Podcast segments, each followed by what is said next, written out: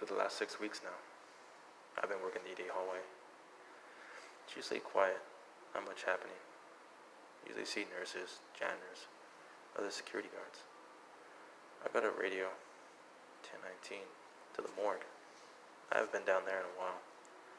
I was using my GM key to try to get inside the door. Once I got inside the door, I was looking for the mortician. I couldn't find him, so I went around the back, where they usually do the autopsies of the bodies. When I opened the door, I seen the mortician. He was lying on the table, motionless, but he had a smile on his face. I went to investigate, and I heard my radio go off.